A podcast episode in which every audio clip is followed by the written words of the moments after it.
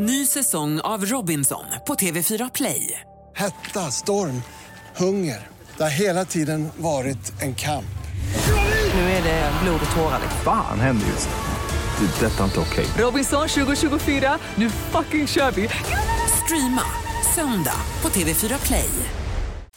Hej, jag heter Gry Forssell och du lyssnar inte på radiostationen Mix Megapol. I alla fall inte just nu, för du ska ju precis höra ett nytt avsnitt av Mord mot mord. Men först vill ju vi säga hej. Hej, hej, det här är NyhetsJonas. Det här är Carolina Widerström. Och här är Gullige Dansken. Ja, och så Gry då, då. Det vi vill säga är att när du har lyssnat klart på den här podden, då får du gärna lyssna på våran. Vi spelar in ett nytt avsnitt varje morgon av våra podd Kvartsamtal. Och hela radioprogrammet blir ju också en podd om man är väldigt morgontrött eller så. Just det, om man missar morgonen ja. Men mest av allt så får du gärna lyssna på programmet i direktsändning varje morgon på Mix Megapol. Live varje morgon från klockan sex och då har vi med oss massor med vänner också. Thomas Bodström, Babben Larsson, Johan Pettersson, Christian Luuk. Massor med coola människor som bara dyker upp och gör livet bättre. Ja, som jag, Gullige Dansken. Exakt så. Och så mycket bra musik och annat skoj såklart. Så vi hörs när du vaknar på Mix Megapol. Podplay.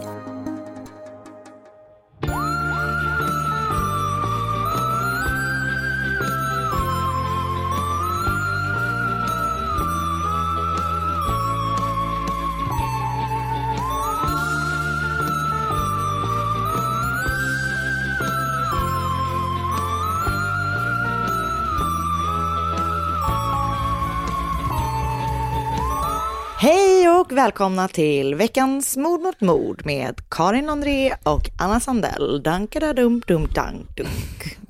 Vår nya jingel. Exakt. Dankala. Gillar du den? Ja, vet du vad, jag älskar den. Alltså jag tycker den är precis så lagom kul för en true crime-podd. Verkligen. Alltså, kommer du ihåg när jag, när jag fortfarande klippte våran podd och hur lång tid det tog innan någon var så här, alltså jag blir, den, Tänk intro. den är så hög. Jag tyckte det var underbart. Alltså jag tyckte ändå att så, här, så artig har typ aldrig våra lyssnare varit, att de inte sa någonting på typ så, vad kan det varit så, 50 avsnitt? Ja. Jag vet. Eh, Jag tycker också så här, sänk själv, god damn it. Jag vet, men jag tror det var det att den började så starkt och att man blev så rädda varje gång. Ups. Jag ska säga att ehm, eh, mitt, jag vet inte om man hör mitt barn alltså, skrika her, her, her lungs out här utanför av missnöje. Men hon är i gott sällskap med sin pappa. Så det är inte att jag bara sällskap. satt henne någon annanstans. Ja, vet du vad, jag, ibland hör jag henne ändå lite grann och nu hör jag henne inte. Nej, nu, för nu är hon, nu är hon tyst, så Ja, att det var ju bra. Men eh, hon ska sova här om 20 minuter, så då brukar jag alltid vara lite cranky. Ja. Ness. Men eh, nog om det. Hur mår du Karin? Du, jag tycker att jag mår toppen. Nästa vecka? Nej, vänta. Ja, nästa vecka. Nej, Nej, näst, nästa om vecka. två veckor så ses vi. Nej, men, Det ska bli och då så tänker jag att då, då har vi väl, för vi ska ju göra vår livesändning i. Facebookgruppen. Mm. Men jag tänker vi tar väl hela fredagen? Ja, är du, är du, ja Är men du gud, du jobbar ju inte på fredagar. Nej, jag jobbar ju bara med podden och det är ju exakt det det här är. Karin, Nej, jag vet. det kommer bli underbart. Ah, förlåt, ursäkta att om man hör någonting i bakgrunden hos mig så är det min eh, make som, Som snarkar. dansar Ja. till sin egna lilla pipa kan man säga. Vad härligt. Det tycker jag han är helt rätt i. Ja, han har väldigt lediga höfter. Det, det är en tillgång. Ja, det är det. Ja. Jo, det var äckligt på något inte, sätt. snuskigt.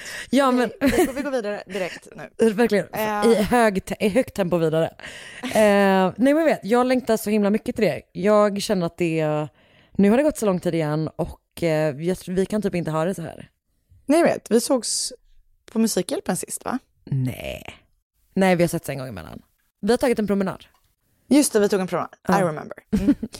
Mm. Eh, den, det, gjorde, det gjorde mer intryck än vad jag låtsades som nu. Visst, absolut. Ehm, Vad fan, vi poddade till och med tillsammans då. just det, det var underbart. Uppenbarligen inte. Jo. Hur mår du? Eh, jag mår bra. Jag mår jättebra. Ehm, Det känns som du har haft en stor helg. Ja, jag lämnade bort Sigrid, eller lämnade bort, jag var utan henne bara Jag hela dagen. Hon var med Sigrid sin på, pappa. jag lämnade Sigrid på en kyrktrappa igår. Eh, Nej. Sigrid var med Oskar hela dagen igår. Eh, nej men det var mysigt, det var jättemysigt. Och idag är det alla hjärtans dag och Oskar överraskade mig med en jättefin frukost. Vad var det? Eh, Beskriv frukosten. Jag är hungrig. Eh, jag fick eh, eh, croque monsieur. Eh, som var jättegod, han gör jättegoda croque monsieur. Eh, och sen fick jag en croissant. Så fick jag ett kokt ägg, vilket är ju typ, det är så deppigt, men det är typ det godaste jag vet. Ja, det är så gott. Perfekt kokt ägg med salt. Eh, Om, om, om du ska gå på samma tema så var det F. det är din franska, är din franska frukost alltså? Precis, Ja. precis. Och sen var det, ehm, ehm, ah, fan, nu kommer jag inte på vad hallon heter på franska. Eh, hallon och blåbär hade han köpt, så det var väl importerat från eh, någon annanstans. från Frankrike. Eh, och sen var det ehm, min favorit äppeljuice. Framboise heter ju det på, Just, på franska. okej, okay, kul, kul att jag bara, just det. Har du, folk som har lyssnat på den här podden vet hur dålig jag är på franska. Det är, Nej, det är nog ingen mening att jag försöker låtsas. Eh, nej men det var underbart. Eh, så hade han köpt, eh, jag gillar ju egentligen typ bara vita blommor, men så hade han köpt röda rosor, det var jättegulligt. så riktigt klyschigt. Kul att du ändå, att du ändå brasklappade med, jag gillar egentligen bara vita blommor. Ja, men, Men eh, det var ändå. jättemysigt. Du då? Vi håller inte på så mycket med alla hjärtans dag. Jag vill bara säga att det gör verkligen inte vi heller, men när, sen vi fick, eller sen Ja, vi fick barn man då, får ta av. sen sju, Ja. då tänkte jag att nu passar vi på att vara lite gulliga mot varandra. Då det är jag alldeles för. Och jag är Mm. Man- verkligen för att jag tycker att man ska ta varenda jävla chans man får. Ja. Att kräva gullighet. Skoja, Absolut. Man ska, man ska få det ändå. Och det får du också. Ah, Jag gick verkligen vilse nu. Ja. Ja. Nej, det Nej. gjorde inte. Det gick bra. Men, men, eh, men, men däremot, jag, jag känner typ att jag har haft en, eh, en liksom drömhelg.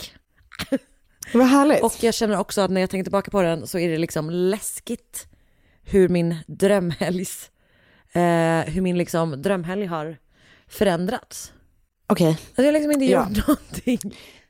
Jag, jag hade en så stressig jobbdag i fredags då som ju är min egentliga podddag. Men du vet det var 40 000 olika saker. Att jag bara så höll på att typ bryta ihop på lunchen för jag var så stressad. Alltså du vet det var liksom kaos och runtspring Mm. som ett jävla djur typ. Och sen på kvällen så, alltså okej nu ska vi vara helt ärlig. Mycket, en stor del av den här helgen har ju då handlat om vad jag har ätit. För ovanlighetens skull. men det är ju det som gör livet. Det, är verkligen, verkligen sant. Och du vet ju om vad jag gillar att äta på en fredag som är ju att jag äter allt gott. Ja, precis. Men jag känner att jag har fastnat lite grann i in a rut med mina allt gott det senaste. Jaså? Så nu gjorde jag en insats för att shake it up. Mhm. Så Lite då gjorde, gjorde jag, eh, tänkte som en BLT, en bacon, lettuce, tomato sandwich. Fast istället för bacon så gjorde jag med liksom väldigt så tunt skivad iberico-fläsk. Gott. Och så gjorde jag mackor på det. Gud vad gott Alltså, det lät. så gott. Sen gjorde jag en dipp som är, du vet, jag kan ha pratat med dig om det här för att jag har varit obsessed vid det här i flera månader och ändå inte gjort det. Som är att man gör en dipp där man liksom lägger lager av crème fraîche, i mitt fall tångkaviar. Ja, så gott. Tångkaviar, inte kaviar kanske. Jo, jag skulle säga kaviar. Kaviar skulle jag, det säger jag aldrig. Nej, men, och jag säger ju aldrig kaviar. Så jag antar att jag säger, skitsamma. Och sen här Då säger du kaviar. Då säger jag är så Eller? Jag, ja, jag antar det. Jag är så Det måste vara något dialektalt, Ja, eller? det är det nog. Jag är så personlighetssvag idag känner jag. Som jag åt med grönsaker och chips och sådär. Och det var så jävla Gud, gott. det är så gott. Det har jag fått någon gång, så det är så gott. Alltså, vi pratade om senast, liksom, för några timmar sedan, om vad gott det var när vi åt Det i är så gott. fredags. I lördags däremot, nej, då åt vi godis till middag. Ja, vad härligt. Livet som vuxen, Anna. Jag åt pizza igår till middag, det är Ah. min favoriträtt. Så gott. Eh, kommer du ihåg att jag sa till dig att jag har tre saker som jag vill tipsa om? Det sa du verkligen. Mm. Och jag kommer ihåg det själv, för jag ville att du skulle påminna mig om jag glömde bort det. Ja, det hade nu jag. jag Jag hade osäker på 100% glömt bort det. Exakt, för jag var osäker på, du vet, du vet när man säger så, kan du hjälpa mig att komma ihåg de här siffrorna? Och sen så kommer man ihåg alla själv, för att man blir osäker på den andra personen att den ska komma ihåg. Ja, men det är väl ett jättebra trick. Det är ett jättebra trick. Ja. Så jag kommer ihåg det alldeles själv. Det jag vill tipsa om är Dess, som handlar Har du om börjat kolla på den? Som har kommit på, jag har sett färdigt den, det är tre avsnitt. Som finns numera på TV4 Play. för den var på någon annan streamingtjänst som Ja, jag typ inte hade förut. Jag eller Kom, ja, något sånt. Så såg jag att den nu fanns på TV4 Play. Så jag såg de avsnitten i typ måndagskväll. Och det är alltså David Tennant som spelar Dennis Nilsson, eller hur? Ja, precis. Och det är då, alltså jag tycker faktiskt att den var jättebra. Alltså han är ju så obehaglig i rollen som Dennis Nielsen. Han gör, jag tycker han gör det jättebra. Men det handlar ju då alltså om utredningen. Alltså efter han åkt fast. Och det tycker jag också, det, gillar, det var ju som med själva den serien, utredningen. Man gillar ju det. Ja. Eh, och alltså, man vet ju inte hur Dennis Nielsen var, men om han var så som David Tennant är när han spelar honom, så är han fan bara creepy. Det, jag tror typ ändå vi kan slå fast att han var creepy. Nej men alltså så jävla äcklig. Och jag har ju gjort Dennis Nielsen här i, eh, i, vår, i vår podd, som, vi, som ni lyssnar på just nu. Men ehm, jag, jag, jag var nog inte så ingående som man skulle kunna vara. Så den var jättebra, den vill jag tipsa om. Jag älskar David Tennant. Ah, han är bäst. Så hör och häpna min glädje när jag sen zappar över till SVT. Play. Ja, exakt. För det finns Kollar en... du på den också? Nej, men jag såg att den har ploppat upp. Ja, En mördare bland oss. Det finns två avsnitt än så länge. Det har nog kommit ett tredje när den här podden släpps i och för sig. Eh, handlar först i första avsnittet, alltså David Tennant är en pappa som har tre barn och en fru. I första avsnittet så eh, brinner mamman och tre flickor inne. Eller då tre döttrarna, jag tror att det är tre döttrar, tre barnen inne. Och eh, sen så handlar det om det. Jätte, det verkar också jättebra. Har du sett två avsnitt eller ett? Två. Okej, ja men bra. Japp. Sist men inte minst Nej. har jag sett ett avsnitt av, ehm, vi har ju tipsat för länge sedan om en podd som heter Escaping Nexium. Just det, ja. Nu finns det en dokumentär på TV4 Play som heter Seduced. Som Ehm, inte då är The Vow. Nej, den heter Seduced. Ja. Eh, och den heter Seduced typ eh, Inside Nexium eller något sånt där. Ja.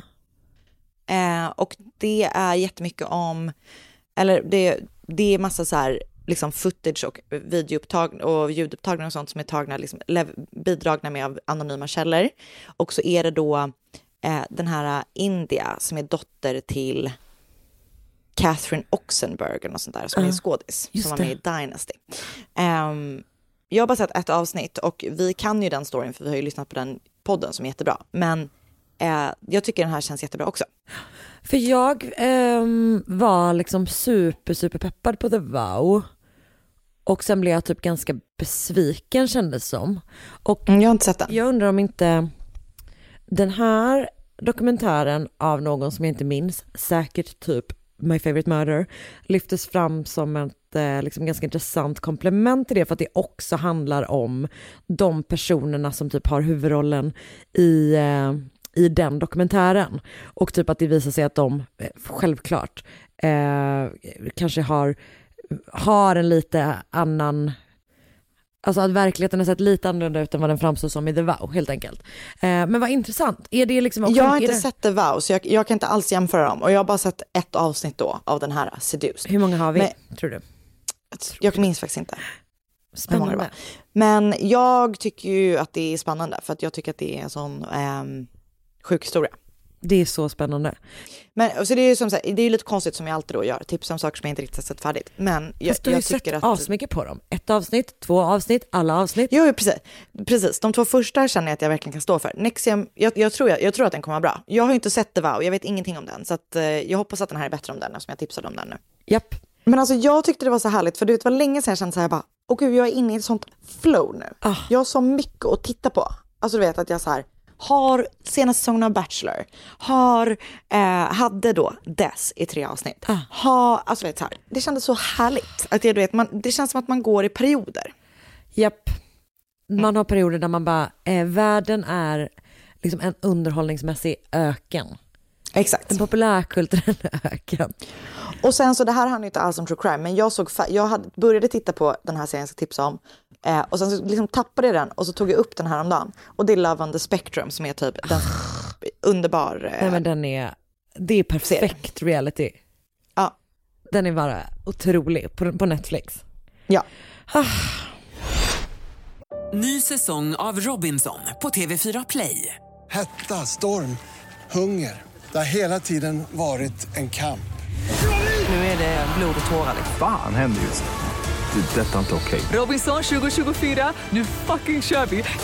Streama söndag på TV4 Play. Ett poddtips från Podplay. I fallen jag aldrig glömmer djupdyker Hasse Aro i arbetet bakom några av Sveriges mest uppseendeväckande brottsutredningar. Går vi in med hemlig telefonavlyssning och, och då upplever vi att vi får en total förändring av hans beteende. Vad är det som händer nu? Vem är det som läcker? Och så säger han att jag är kriminell, jag har varit kriminell i hela mitt liv men att mörda ett barn, där går min gräns. Nya säsongen av Fallen jag aldrig glömmer på Podplay.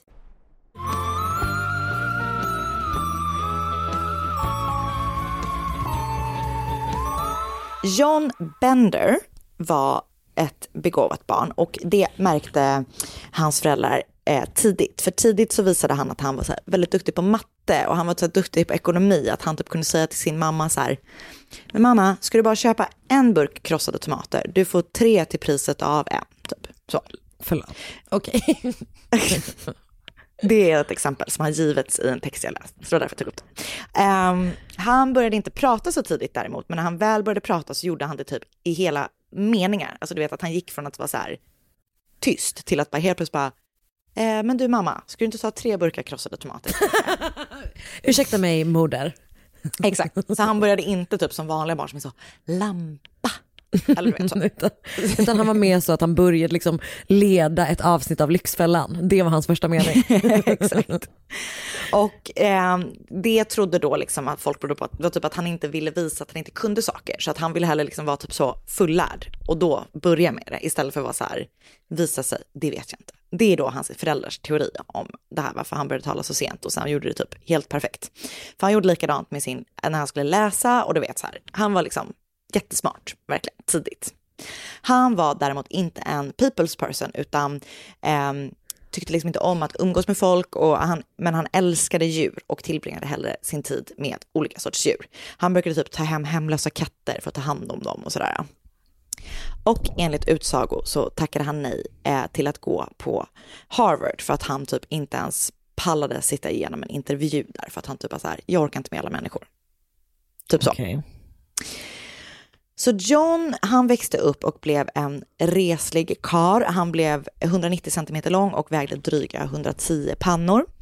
Eh, han började sin universitetskarriär med att läsa fysik, men efter att ha arbetat en sommar på Lawrence Livermore National La Laboratory, som var en fabrik som arbetade med att eh, utveckla typ väldigt avancerade, liksom nya sorters vapen. Typ. Jag vet inte om det var biologiska vapen eller du vet, men jag, jag tror att det var något åt det hållet. Ja. Eller inte biologiska vapen var det säkert inte, men du vet, ja, eh, avancerade saker. Eh, ja. Men han hoppade av det för att han bara kände så här, jag vill inte bidra till att utveckla framtidens vapen. Typ, jag vill inte vara med på den här uh, resan som får folk att typ, lättare kunna döda fler människor. Typ Rimligt. Väldigt rimligt. Så han halkar istället in, alltså väldigt slumpmässigt in på alltså att trada med aktier och obligationer och sånt där. Mm. Och han märker att han är sjukt bra på det. Men gud, han är bra på allt. Ja, och, men han, han, är, mm, han är liksom så, ja, han är, han är superbegåvad på det. För att han verkar vara väldigt, han har, han har eh, någon form av OCD. Alltså, så att han liksom typ, du vet, han, alltså det är typ som att han räknar kort på kasino, fast det kan man ju inte göra på börsen. Men alltså du vet att han så här, han är jätte... Han tänker i system, typ. Exakt. Mm. Han är väldigt så ordnad och systematisk liksom och sådär. Så han är jättebra på det och det, han blir liksom, gör en kometkarriär inom det. Så han startar en hedgefund som heter Amber Arbitrage och där gör han alltså helt sjuka vinster. Så att när han är typ 30 år så är han, har, är, är, är då det här Amber Arbitrage med hans företag, typ, det är värderat till typ så 500 miljoner dollar. Alltså du vet, mm. han, han, han, gör så sjukt mycket pengar. Och det är också väldigt många så storinvesterare, så kända tunga namn som bara så här, den här killen är jättebra på det han gör. Jag kommer lägga mina pengar med honom typ. Um, och uh, John är då manodepressiv och under hans maniska skov så blir han så här jättefokuserad och jätteproduktiv, vilket då leder till att han kan jobba så här jättemånga timmar. Alltså han jobbar typ så här 18 timmar, bara tradar, tradar på olika börser Mm. och så här. Och ehm, även då hans OCD bidrog till att han också var så här, nu kör vi typ, jättefokuserat, jättesy- jättesystematiskt, men liksom jätte, ja, jätte... Typ inte så friskt. Nej, precis. Så han tjänar jättemycket pengar och ehm, samtidigt, samtidigt som han gör det här så har han liksom fortfarande kvar den här väldigt så här, ah, inte den typen man tänker kanske som tjänar pengar på aktier, utan han är så här, tycker typ inte så mycket om människor och typ älskar djur och hans dröm är då typ att så småningom dra sig ur det där och bara leva på landet typ. Så 1998 köper sig John en stor bit mark som han kallar för Golden Mountain Farm i Charlottesville i Virginia. Och samma år så träffar han Anne. Och Anne är en så här petit, alltså han är ju jättestor och hon är en petit kvinna som är snygg, hon är så spännande och hon ser inte ut att höra hemma i Charlottesville. Hon är amerikanska men är uppväxt i Ri- Rio de Janeiro där hennes pappa var chef på Chase Manhattan som är ju då en amerikansk bank. Men Mm. de, de hade väl något kontor där. Hon har haft en så här bra uppväxt i och med, alltså du vet de har levt så här expatliv i, i Rio. Och hon har gått på så här olika fina privata skolor och eh, innan hon har landat i Charlottesville så har hon bott i London och pluggat i, på Ithaca som är en konsthögskola som ligger i New York och du vet, sen flyttar, så av en slump hamnar hon i Charlottesville. För att ehm, Anne lider också av psykisk ohälsa och eh, är diagnostiserad som bipolär. Och enligt henne själv så var hennes flytt till eh, Charlottesville någonting som hon gjorde ett helt maniskt skov typ. Oj. Men som sagt, väl där då så träffar hon John. Och de två klickar direkt. Och de har då mycket som de känner igen varandra och de inleder, liksom de, de du vet så här, ja ah, okej du är typ min själsfrände, jag, jag, typ det här, du vet de ser sig själva i Ja. den andra typ. Så de inleder en kärleksrelation och efter bara två veckor så har de förlovat sig. Eh, Så John har redan innan han träffade Ann, som jag nämnde, sagt att typ så här, när jag har tjänat en viss summa pengar så ska jag sluta jobba med det här eh, och istället flytta till Sydamerika och köpa samma typ av ställe som man har i Charlottesville, fast mycket större. Mm. Alltså typ i djung, mitt i djungeln, som en så här jättehärlig stor grön oas där de kan vara typ, som han, någon beskrev det som en sanctuary för typ vilda djur och du vet så. Och eh, Anne som är då, har bott i Rio i Sydamerika, som liten är typ så här, nej jag vill inte tillbaka dit, kan vi inte testa Costa Rica? Så sagt och gjort. Eh, senare samma år som de har träffats, alltså 1998, så åker då paret till en pytteliten by i Costa Rica som heter eh, La Florida de Baru. Och den här byn har eh, lite drygt 100 invånare och eh, alla som bor där har liksom inte tillgång till elektricitet och det ligger verkligen mitt i djungeln. Så det är så jättesvårt att ta sig dit, det är helt oexploaterat, det är liksom, ja, the jungle.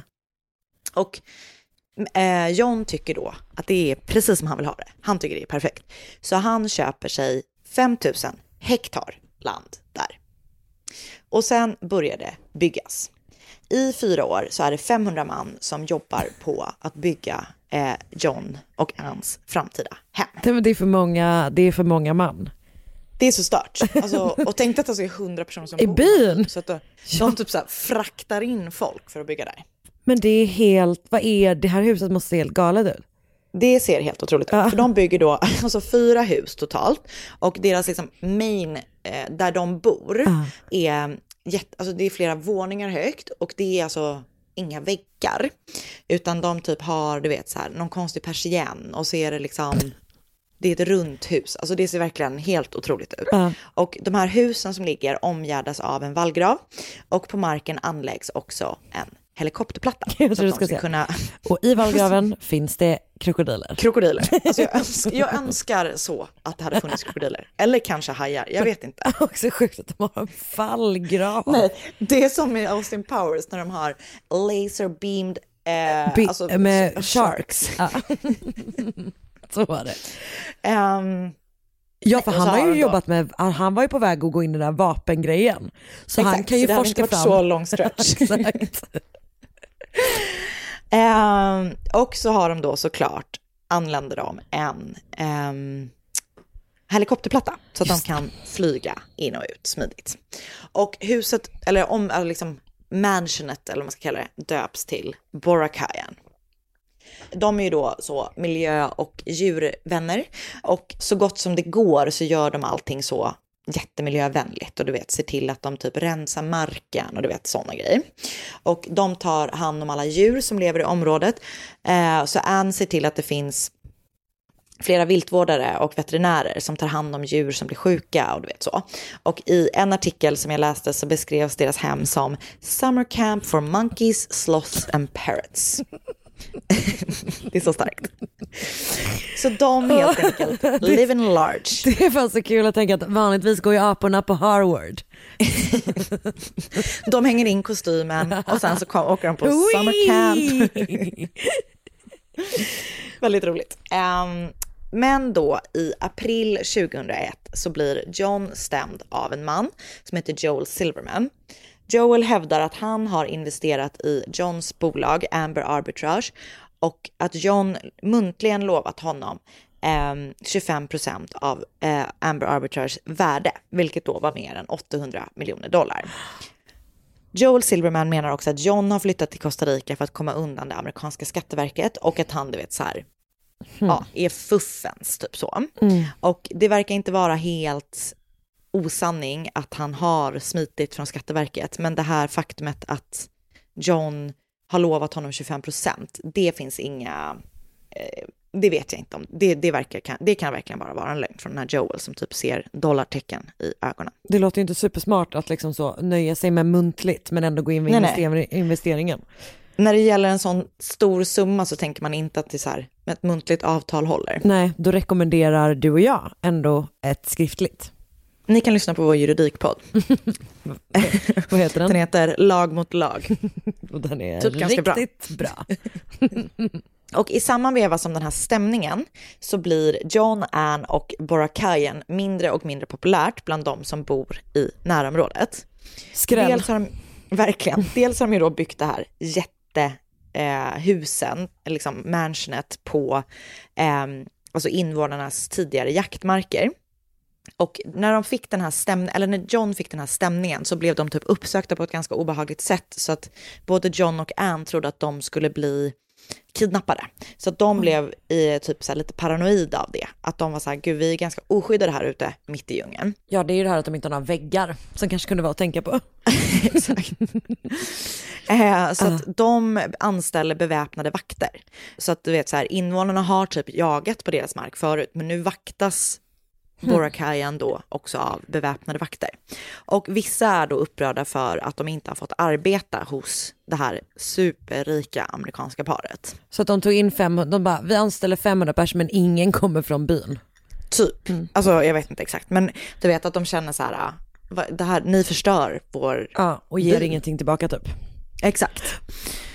Så vakterna får vid flera tillfällen jaga bort inkräktare från marken och flera av dem har liksom kommit väldigt nära husen.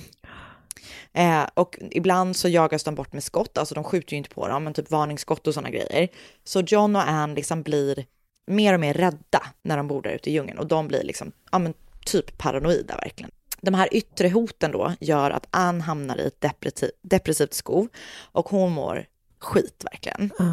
Och det i sig triggar då att John också går in i ett depressivt skov. Så de sitter där ute i djungeln och är deprimerade, livrädda, för de blir då paranoida och tror att alla typ är ute efter att liksom komma åt dem eller döda dem. Alltså vet så här, de, de verkligen Mm. är i en jättenegativ spiral. Så nu hoppar vi fram några år och nu är vi framme vid 2008 och hela den här skattebiten, den här stämningen är löst, men de mår fortsatt så dåligt. Alltså de är inne i den här spiralen och är så paranoida och tror typ att alla är ute efter dem. Och ehm, Anne var ju den som liksom hamnade i det här depressiva skovet först och John typ, alltså han, du vet, avgudade marken som Anne gick på. Och han har då så här försökt rädda henne från det här. På massa konstiga, alltså vet han är så här, han vill göra allt i sin makt för att Anne ska bli glad igen, alltså Mm. må bra igen. Ehm, så han blir ju också sjukare av det. Så, så att de går liksom i det där och typ bara försöker typ ta hand om varandra fast det hjälper typ inte såklart. Och han har så här eh, jättedåligt samvete, så här, vänner runt omkring dem, han säger så här, han har så dåligt samvete för att han typ tycker att det är han som har fått Anne att hamna i det här eftersom det var han som blev stämd, det var han som typ eh, gjorde att de blev utsatta för de här hotfulla situationerna och han liksom blir som helt besatt av att hjälpa henne. Eh, och vid något tillfälle när Anne är liksom i en stor stad, någonstans i närheten, hos doktorn så kommer ett mail från John eh, där det står I'm losing my fucking mind right now. First sick again and now this shit. Today is totally fucking nightmare and tomorrow will get worse. Just when I was feeling I could finally learn to be happy, now I get this and I want to be dead. I feel so fucking horrible. I want to kill everyone and then me. I deserve to die. Oj. Och efter det så går det då mer och mer utför för John. Eh, folk har beskrivit honom som nästan till psykotisk under den här perioden och han typ så här slutar svara när folk hör av sig eh, och han typ håller sig hemma, bara liksom, han drar väl ner alla persienner utan väggarna för ingen typ ser till honom utan han är, han vill bara vara med Ann och han vill liksom bara ta hand om henne. Han typ behandlar henne som ett litet äggskal typ. Och ehm, han tror att vattnet som de har på Borakayan ska kunna läka henne. Så han typ så här, du vet, drick det här vattnet och han eh, ser till att hon, eh, han bara så här, du, jag ska ge dig de här eh, sprutorna. Typ han injicerar henne med någonting som han typ inte riktigt vet vad det är. För han liksom säger så här, jag ska ta hand om dig, jag ska se till att du blir frisk igen. Och hon är så sjuk, så hon typ är med i det här liksom. Åh, gud. Ja, det är så mörkt verkligen. Det är så, Ja. det är så sorgligt liksom, hur, hur det kan bli så. Så en kväll den 7 januari 2010 har John, eh, alltså då är de fortfarande, då har det liksom gått, alltså 2001 sedan de blev stämda första gången, i, i nio år har de typ liksom gått i de här eh, olika sko, alltså mått Ah. dåligt fram och tillbaka, vä- väldigt dåligt liksom, varit sjuk, väldigt sjuka. Men då har de liksom haft en helt vanlig kväll för dem, de har typ spelat tv-spel och eh, när det närmar sig eh, läggdags så säger John, okay, time to go to bed, got through another day. Och sen så går de och lägger sig, går de till deras sovrum och han typ pratar om så här massa konstiga saker. Och eh, han har då sedan flera år tillbaka en eh, så här kvällsrutin där han håller på med typ så massa olika piller som han typ lägger i högar och typ tar dem och sen tar, lägger han med flera högar. Alltså du vet, här, Ah. han håller på med massa. Han har liksom som ritualer typ. Exakt. Men det som är annorlunda den här kvällen är att han tar med sig en pistol i sängen. Och klockan kvart över tolv hör en av vakterna som arbetar hemma hos John och Ann ett skott, att ett skott går av. Eh, på intercomradion, bara liksom kort efter, någon minut efter, så ropar Ann på hjälp. Vakten tar då med sig sina kollegor och de typ lyckas ta sig igenom så massa säkerhetsanordningar som de har liksom fixat där upp till deras sovrum och där sitter Anne vid sidan av Johns säng och klappar på hans hand. John är skjuten i huvudet och eh, det är liksom blod eh, bredvid och i sängen.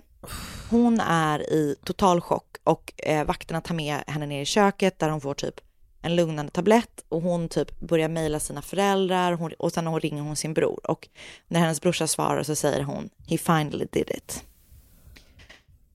Så eh, Anne berättar en historia om hur de har gått till sängs och då har då John haft med sig sin pistol till sängen och när de har legat bredvid varandra i sängen så har John legat med pistolen riktad upp mot sitt ansikte.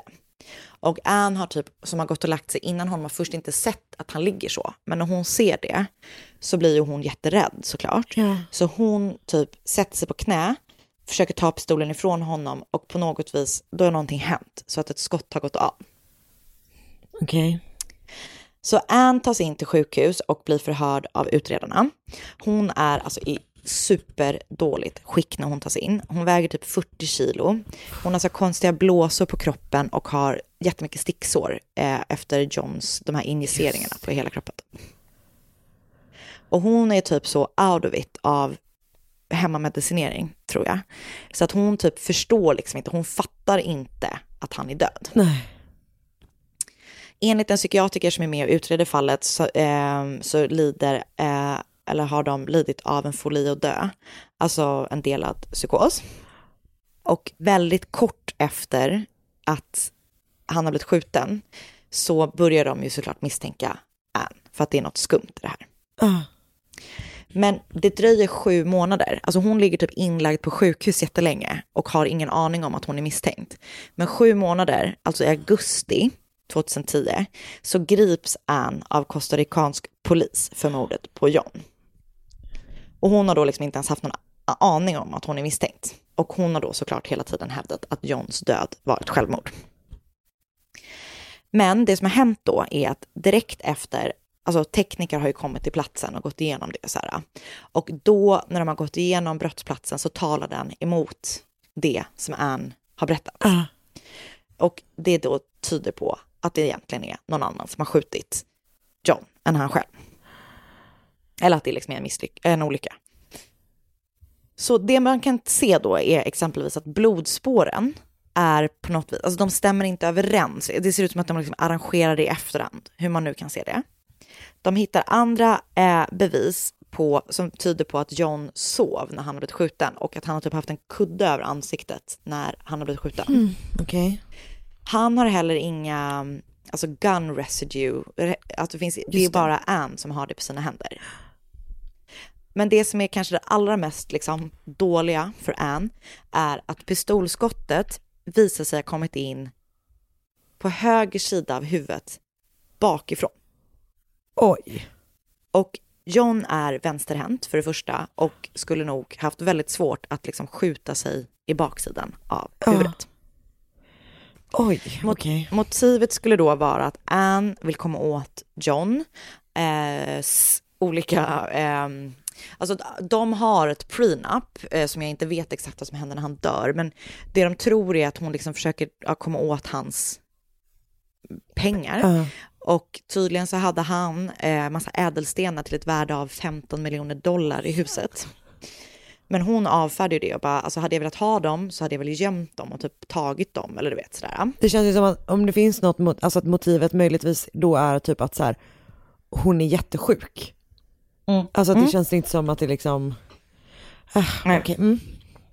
Hon menar då såklart att han har begått självmord, eller att, liksom, att det, han har velat begå självmord, men att det hänt alltså en tragisk olycka, typ att liksom pistolen gick av av sig självt, typ. Eh, men att hon säger att han har pratat länge om att han vill begå självmord för att, ehm, för att han är så olycklig för att han typ inte lyckas bota henne. Och att han har sagt till henne att eh, han bara, men du skulle vara mycket mer säker och må mycket bättre om jag inte fanns och du vet sådana saker. Det inleds såklart i alla fall en rättegång i januari 2013, alltså tre år efter att han eh, har dött. Ja. Och rättegången inleds i San Isidro i Costa Rica.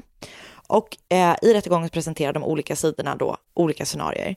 Och det verkar som att den tekniska utredningen typ har varit lite hafsigt gjord. Men, eh, och Anne då fortsätter ju såklart liksom att bara säga att hon är oskyldig. Juryn då ska sedan överlägga och det tar några dagar innan Anne får sin dom. Och på grund av då att den tekniska utredningen är lite hafsigt gjord och att de inte kan vara helt supersäkra på att hon har skjutit John så blir hon frikänd. Så de är alltså inte helt säkra på att hon är skyld, oskyldig, men de kan heller inte döma henne för att det blir liksom då inte rättssäkert, eller du vet så här, Ja, ja. ja prove, eh, vad heter det, reasonable doubt. Ja. Hon bara så här, okej, då är jag oskyldig, jag blev släppt typ och bor kvar i Costa Rica. Men där är det tydligen så att man kan, alltså folk kan ehm, överklaga sin dom hur mycket som helst. Alltså du vet, så, här, så att åklagarna då överklagar den här domen och du vet, så går det fram och tillbaka. Så att alltså, hon är uppe i rätten i typ tre gånger. Och i, eh, vid ett av tillfällena så döms hon till nio månader i fängelse innan hon sen blir frikänd igen. Alltså det verkar vara väldigt så här, rörigt allting. Ja, precis. Den andra gången blir hon dömd, får sitta nio månader i fängelse, sen så blir hon frikänd och sen så blir det, det tycker då inte åklagarna om, så de åtalar henne igen, men då blir hon frikänd i den rättegången och då lämnar hon landet.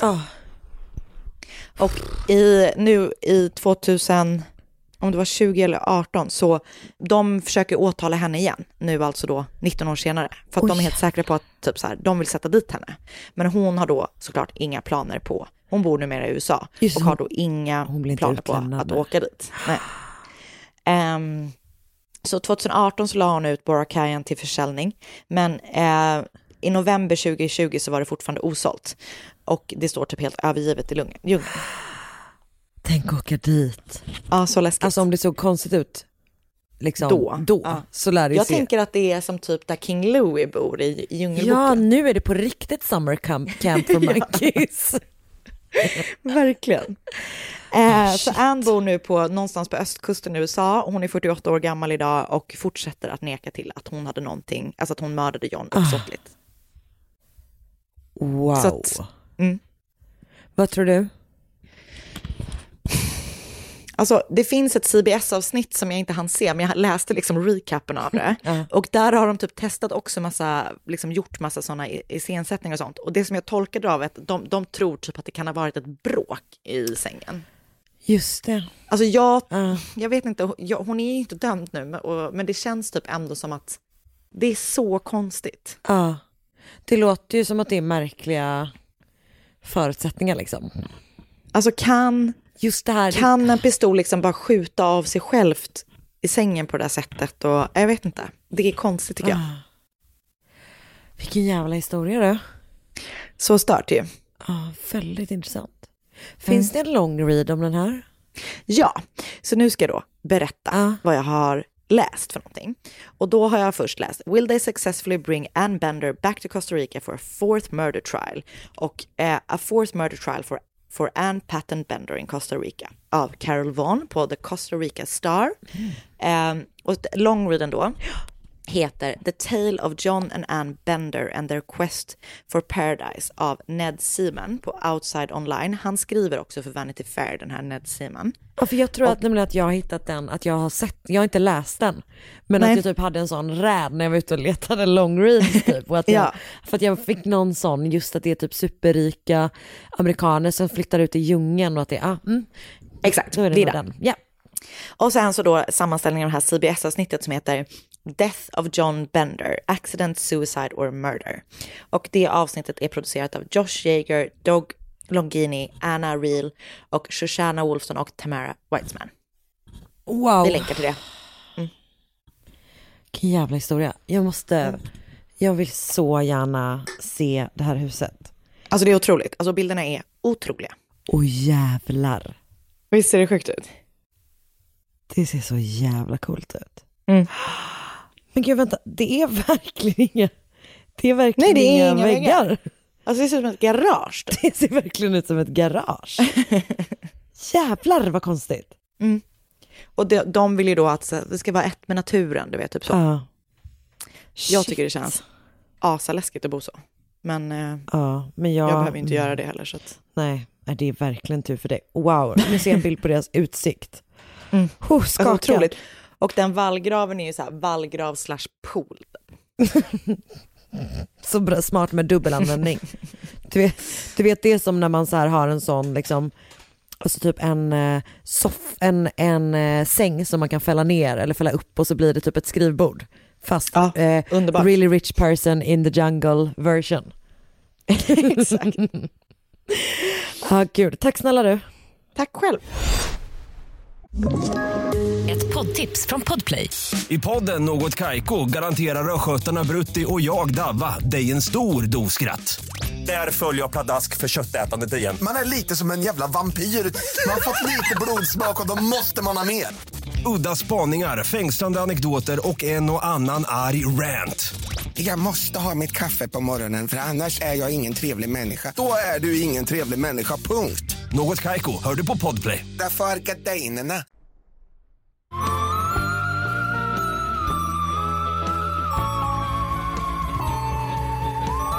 Den här veckan har jag gjort ett fall, eller kommer jag berätta om ett fall som är olöst och innan våra lyssnare blir alldeles för stressade av det så kan jag berätta att jag har ändå clearat det här med dig. Ja. Du är medveten om det, du är medveten om att du kommer bli rasande på slutet och Ja. så vidare. Men det här Jajamän. är en så um, läskig och speciell och sorglig och att du kommer fatta att den liksom Mm. är, eh, alltså det är inte som att inte olösta fall är inte värda att berätta, men, men, men det är, du, nu, nu tar vi, nu kör jag. Mm. Ehm, så den 12 maj 1974 så får Ron Bradley och Iva Bradley, som föddes Iva Noblin, sitt första barn. Det blir en flicka och de döper henne till Amy Lynn Bradley. Två och ett halvt år senare får de barn nummer två, en pojke som de döper till Brad. Oh my god, heter han Brad Bradley? Nej, det är alltså samma barn. Nej men alltså. alltså det är för konstigt. Ja, nej, han heter fan det. En sekund, jag måste kolla, dubbelkolla det här. Heter han Brad Bradley? nej men vänta nu. Det var roligt. Det var- väldigt roligt. Alltså jag, jag tror verkligen han gör det. Nej, jag har hittat på det. Nej, Det han heter starkt. det. Vad sjukt. Alltså, ja, han heter faktiskt Brad Bradley. Det är ju otroligt. Ja, eh, Mm. Starkt namn. Ja, verkligen. Okej, nu går jag vidare från min egen förvåning. Eh, den här familjen bor i Richmond, Virginia och när Amy är åtta år så flyttar de till ett hus som kommer att bli deras fam- familjehem under lång tid framöver. De verkar vara en så här ganska vanlig medelklassfamilj i USA. Han, eh, pappa Ron verkar vara den liksom huvudsakliga breadwinnern i familjen. Han jobbar Mm. med försäkringar och är så här väldigt uppskattad och framgångsrik på sitt jobb liksom. Amy och Brad är väldigt nära varandra som små och liksom fortsätter vara så väldigt, väldigt goda vänner eh, även under tonåren. Jag tycker att hon känns lite grann som ett så typiskt, så som jag tänker, ett typiskt stora syskon. Att hon är typ så här stark och The trygg. worst. Okej, som ett typiskt stora syskon i min familj, det vill säga min bror. Nej men att det är liksom att hon är så här stark och trygg och framåt på typ som ett, ett sätt som typ krävs att man har fått så här två och ett halvt års fritt utrymme. Du vet sådär som stora, Mm. som stora syskon ibland blir. eh, även min man lider av samma. Eller tjänar på samma kanske man ska säga.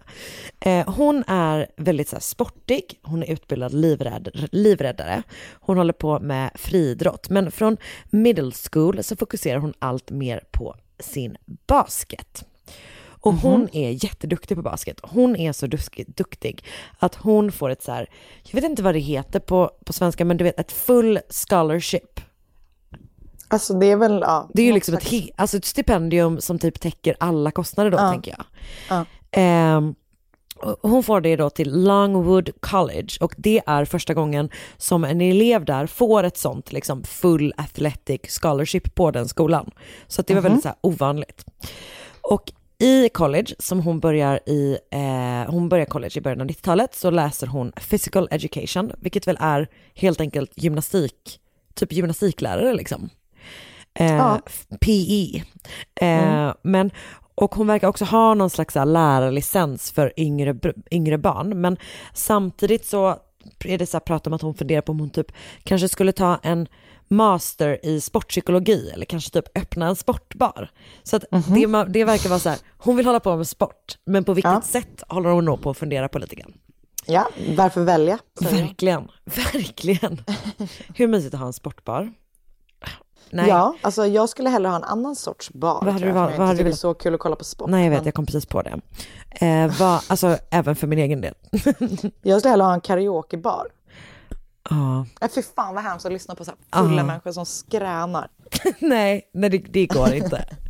Jag har bara en vanlig bar. Jag vill också bara ha en vanlig jävla bar. Exakt. Jag har några kompisar nu som funderar på att starta en bar och jag känner mig riktigt Mysigt. eh, glad för deras skull men lite avundsjuk för att det känns så jävla jävla mysigt. Det är väl, det är väl den här where everybody knows your name drömmen man har fast liksom dragen Alltså det är bättre spets. att man har en kompis som gör det, för då slipper man ju göra allt jobbigt själv. Då kan man ju bara vara den som droppar in i baren hela tiden. Ah, vilket är ju är min främsta dröm Det är det man förstås. det är verkligen sant. Okej, så i början av 1998 så är Amy 23 år gammal och hon har just gått ur college. Hon jobbar heltid som servitris men har just här fått ett extra jobb som gör att hon ska dra ner på så här krogtimmarna och istället lägga timmar som typ assistent på sin moster och morbrors mjukvaruföretag. Och hon har inte hunnit eh, i mars, hon ska börja i slutet av mars 1998 och innan dess har hon också adopterat en bulldog som hon har döpt till Bailey och så, så har hon flyttat till sin första egna lägenhet. Så att det är så här, det vet, jag tänker typ att det är en sån Hon är period- på gång. Ja, det händer mycket vuxengrejer. Mm. Och även då fast hon har liksom eh, brutit Typ det loss. värsta i och för sig, när det händer mycket vuxengrejer på Ja, en men, gång. fast inte då, inte när man är 23. Nu, ja, panik. Ja, ja. Nej, du har rätt, du har rätt. Men då var det ju så här, Då ville man ju bara det. Alltså jag, jag minns jättemycket, typ en av mina första kvällar när jag så här hade fått, bodde själv första gången, alltså i en andrahandslägenhet i Lunden som jag fick ha en halvtimme, en halvtimme. det är tufft på bostadsmarknaden. typ ett halvår. Och sen så fick jag typ ett nytt jobb på en restaurang som jag inte visste var röten än. Och du vet att det var så här, alltså det var så, sån Nej, men jag enorm vet. känsla. Det var underbart. Ja. Mm. Så tänker jag mig att hon känner. Och fastän hon då har så här, som sagt, liksom flyttat hemifrån och sådär, så bor hon väldigt nära sin familj och har väldigt mycket kontakt med sin familj. Hon och hennes mamma så här, åker och handlar tillsammans. De verkar vara väldigt, väldigt nära varandra. Och hon och Brad är liksom fortsatt så här, väldigt, väldigt nära varandra. Ehm, och du vet att de har liksom så här, gått över från att hänga som kids till att typ vara ute och festa tillsammans och sådär. Men han har nu börjat på eh, college i på, eller på, eh, på universitetet, på George Mason University i Fairfax. Och sen dess har de då inte kunnat ses lika mycket. Så därför blir hon så himla glad när hennes föräldrar eh, berättar att hela familjen ska åka på en kryssning i Karibien tillsammans. Ah, okej. Mm. Du förstår. Mm. Eh, du, vi ska återigen till en båt, det läskigaste vi vet. Mm. Ron jobbar då som sagt med försäkringar på ett bolag som heter Illinois Mutual Life och de har då ett så bonussystem för sina anställda som gör att så här, om man säljer, om man kommer upp i vissa nivåer så får man en resa. Och vanligtvis så får man, eller man får en resa tillsammans med en person. Ehm, men när det då så här har stått klart att Ron har vunnit det här så har han och Iva bestämt att så här, vi vill ha med våra barn. Så att de betalar då eh, för Amy och Brad, för dels för deras flygbiljetter och sen för att liksom uppgradera deras hytt till en hytt där de får plats alla fyra. Så att de, Gud vad jobbigt att bo hela familjen i en hytt. jag vet, jag vet, jag vet. Jag vet, jag känner det så Jag hade stannat hemma, jag hade inte följt med. tydligt. Nej, men Amy och Brad är jätteglada. Mm, Okej, good for Eh, them. och eh, så att de så här, i mars 1998 då så ska de åka på den här dröm, drömresan tillsammans. Och det här är liksom, den, den infaller precis innan Amy ska börja på det här nya jobbet. Vilket jag också tänker typ, du vet bara Mm. Bra öka på de här frihetskänslorna typ. Ja. Amy är då superpeppad och börjar bygga sin solariebränna flera veckor innan de ska åka. Som ska vara riktigt fresh redan så här första Mm. dagen typ. Hon har hon så här färgar sitt korta hår från, innan hade det varit blont, men nu eh, färgar hon det till typ en så här djup brun färg och sen så fixar hon sina naglar. Alltså du vet verkligen så här, hon gör sig, hon preppar inför den här semestern. Mm. Eh, hon är... Du, vad man längtar efter att göra samma. Alltså, Kanske inte sola 100%. solarium, men att just göra sig fin för att åka på semester. Men bara punkt, jag kan, jag kan verkligen tänka mig att åka ful på semester här också. Sant. Eh, jag kan till och med tänka mig att dela hytt med min mamma och min pappa och de är inte ens gifta längre. Så de kommer inte vilja åka med dig. Nej, det kommer de verkligen inte. Eller med varandra. Nej, det är ingen av oss faktiskt. Eh, men Amy är lite orolig för själva båtaspekten av hela den här semestern. För att hon är som sagt utbildad livräddare, eh, men hon tycker att det är lite så obehagligt med Alltså hon tycker att havet är lite obehagligt helt enkelt. You me both. Ja, verkligen. Och dessutom så är hon eh, höjdrädd. Så att kombinationen då av att så här, vara högt upp ovanför havet är ju liksom inte toppen för henne. Nej. Men inte ens det liksom så här, eller det kan, det kan, kan inte hindra henne från att åka dit liksom. Så vid sju på morgonen den 21 mars 1998 så går Amy och Brad på ett plan från Richmond eh, med de ska ta sig till slut till båtterminalen i San Juan, Puerto Rico. Och deras föräldrar har typ så här åkt några timmar tidigare med ett annat plan. Och därifrån ska de gå på fartyget Rhapsody of the Sea. Mm. Som dröm att ge att döpa kryssningsfartyg. Jag hade fått så mycket prestationsångest för en sån grej. För det ska vara så roligt. Varför Jag då? tycker Alltså den heter Rhapsody of the Sea. Du hade kunnat komma på ju något bra. bättre än så. Jag tyckte det var bra. Okej Robert Wells. Alltså jag önskar att jag hade lika bra hår som Robert Wells, så jag tar det som en komplimang. ja, det är en jävla lugg, det får man ge honom. Eh, Okej, så det här fartyget då, Rhapsody of the Sea, ska under så en vecka ta dem till Aruba, Curaçao, Saint jag undrar om det här är en fransk, kol- eh, fransk före detta koloni och att det är därför det är Saint, Saint Martin, tror du det? Jag kommer kalla det Saint Martin och även Saint Thomas. Sen ska de tillbaka till San Juan. Amy köper med sig 15 rullar film till sin kamera. Jäklar. Det är så många rullar. Och eh, jag har läst någonstans att hon har en idé om att hon skulle kunna typ, eh, alltså att hon ska ha ett så här coffee, ett, eh, alltså på hennes soffbord hemma så ska hon lägga massa bilder och sen ska hon ha liksom en glasskiva ovanpå. Att hon har en inredningstanke med de här bilderna. Och sen så skickar hon två vykort till två stycken kompisar hemma i Richmond och sen klockan 11 Eh, så, alltså sen så går de på och klockan 11 den förmiddagen så kastar den nästan 280 meter långa Rhapsody of the Sea loss. Familjen Bradley checkar in i hytt 8564 där eh, Brad och Amy, eh, för att öka på din oro, ska dela på en bäddsoffa. Och de tillbringar då lördagen med att så här, typ dricka, äta, bada i poolen och dagen efter gör de typ samma sak. Förutom att Amy och Iva också går på en konstaktion. Och där köper de ett, någon slags print till, eh, till Amys nya lägenhet. Och på måndag kommer båten till Aruba och där går hela familjen av tillsammans. De typ shoppar lite, sen hyr de en jeep för att kunna utforska ön lite. Sen äter de lunch och sen badar de lite i havet och sen går de tillbaka till båten och kliver på igen och börjar göra sig i ordning för middagen. Härligt. Jag ju, känner ju allmänhet, och det har inte bara att göra med min, att jag är lite båträdd. Men jag tycker att det verkar hemskt att vara på kryssning. Alltså jag tycker det verkar vara vidrigt att vara på kryssning. Alltså jag får sån, eller jag tycker att det känns som att det är, är så Sämsta tråkigt. sortens semester. Alltså jag tycker det verkar så tråkigt. Ja, jag håller verkligen med Plus att har man varit full en kväll så kommer man träffa alla dagen efter, vilket är mitt värsta. Alltså jag hatar ju ett bakishäng. Det känns som att kryssningar en vecka långt bakishäng. Bra, bra, skönt att höra att vi håller med varandra. Okej, men så att en annan sak då som gör mig stressad av, eh, av tanken på eh, kryssningar, eller åtminstone, det är åtminstone så på den här kryssningen, det är att de har liksom så anställda fotografer Ja, som fotar det- ja. gästerna på, under resan. Ja. Det är väl för att typ så som Hemskt. på Liseberg kunna, så kan man sälja lite bilder till folk på slutet. Ja. Eh, man gör något så tokigt framför kameran. Nej, de gör verkligen inget tokigt framför kameran. De är väldigt, väldigt fina på de här bilderna. Så innan de går in i matsalen så väntar familjen Bradley i kö för att en fotograf ska fota dem tillsammans.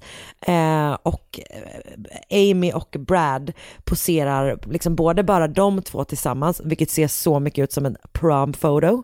Eh, men de, och så tar de också bilder så här var för sig. De, är, de är jätteuppklädda. Brad har fluga, eventuellt att han har smoking på sig. Och Amy har typ en så svart klänning med tunna band. De ser väldigt, Mhm. väldigt tjusiga ut. Så äter Låter de middag. tjusigt. Ja, verkligen. Men så äter de middag och sen så blir det fest på båten och Amy och Brad, de är redo att köra. Men först så byter de om till lite mer så avslappnade kläder och sen så börjar de med att spela enar, på enarmade, enarmad, enarmade Ja, min dröm. Det är så banditer. kul. Det är så jävla roligt. Jag tycker verkligen också det. Eh, de vinner ganska mycket pengar i typ småpengar. Så det går bra för dem dessutom. Sen möter Mhm. Jag vann jättemycket på en sån jag var. Man får ju inte spela om man är under 18.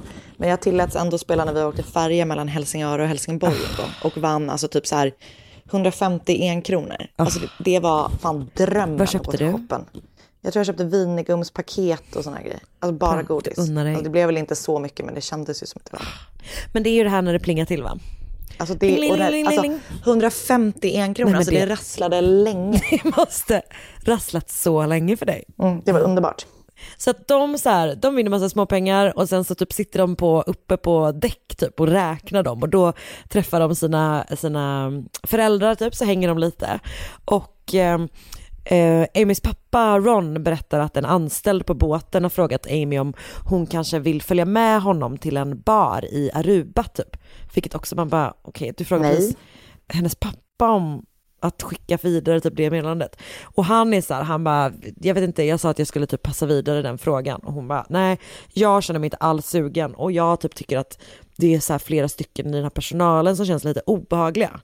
Mhm. Att de liksom har varit lite så här raggiga på ett sätt som hon inte har tyckt känns så soft typ. Nej. Så hon är inte intresserad av det. Start, Anna, är det dags för limbo-tävling. Brad gör stor succé. Eh, nej, så han vinner det och de typ så firar det tillsammans, Amy, Amy och Brad. Eh, och Amy hänger, de så här, det verkar som att de dansar väldigt mycket. De dansar hela, Mhm. hela, hela kvällen liksom. Ehm, Brad hamnar till och med i lite så strul under en period för att han blir, eh, det är en man som kommer fram till honom och skäller ut honom för att han har dansat med hans fru. Och Brad bara, jag visste inte att hon var någons fru typ. Så det liksom känns som att det är på väg att bli bråk ett tag, men det går över. Amy, hon dansar också med massa olika, men framförallt så dansar hon väldigt mycket med en man som kallas för Yellow. Han är basist i husbandet Blue Orchid.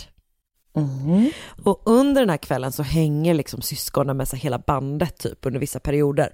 Och även med DJn, de verkar ha blivit lite tjenis med liksom the cool part of the crew typ.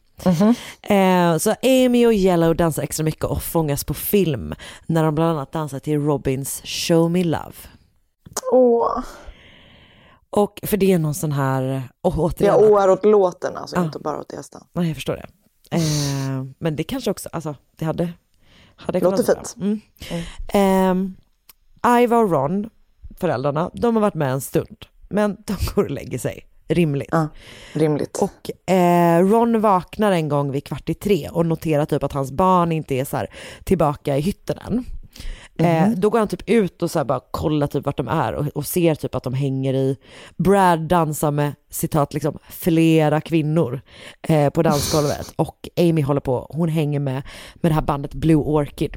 Så när han typ sätter sig, han bara ah, okej men allting är lugnt så här. Eh, då går han hem och eh, lägger sig igen och somnar. Och sen vaknar han typ en timme senare, alltså vid kvart i fyra, av att så här, de kommer hem eh, och de går ut på balkongen tillsammans för att ta en cigg. De verkar ha så avslappnad relation till sina Alltså föräldrar. verkligen. Eh, Så då går de ut och röker och typ att han bara, hallå ni lämnade badrumsljuset på. Så då typ går hon in och typ släcker det med ciggen i handen. Ehm, så, så de är liksom kvar där ute en stund och så pratar och typ röker och eh, sen somnar han, ehm, alltså somnar Ron om igen, vaknar halv sex, då ligger Brad på bäddsoffan och sover. Och sen kan han se Amys ben ute på balkongen, alltså hon verkar typ ha lagt sig för att sova på en solstol. Men 30 minuter senare, vid sex, så vaknar han igen och då är Amy borta. Det enda som saknas från rummet är hennes cigg och hennes tändare. Allt annat är liksom kvar. Men Amy är liksom spårlöst försvunnen. Mm. Och Ron går då ut för att så här börja leta efter sin dotter, men hittar henne liksom ingenstans. Och vid det här laget så har, alltså den här morgonen då har båten lagt till i Curacao. Eh, men bryggan är inte nere än. Så att först har den liksom legat i typ som en kanal in och där har den nog legat i några timmar och nu har de då liksom kört in till, till hamnen och eh, angjort då. Och Eh, han typ pratar med en säkerhetsvakt och är så här, hej jag letar efter min, min eh, dotter, typ har ni sett henne? Och kan ni hjälpa mig att leta? Han bara absolut, vi kan hjälpa till, men verkar liksom inte göra så mycket. Så Ron Nej. går då tillbaka till hytten där han väcker Iva och Brad och de börjar då tillsammans leta efter Amy. De ber personalen att ropa ut i högtalarna om att, att hon är borta. Men ehm, personalen säger att så här, de bara, det är tyvärr det är för tidigt på morgonen. Vi kan inte typ störa de andra passagerarna. Så att vi kommer inte säga någonting. Men gud. Eh, och de ska alltså fälla ner bryggan redan vid åtta och det här är vid sju som de säger att det är för tidigt för att ropa ut det liksom. Men vid åtta så ska de fälla ner eh, så att folk kan gå i land om de vill. Eh, och det, då försöker familjen Bradley vara så här, kan ni snälla låta bli att göra det typ så att vi kan kolla om Amy är någonstans.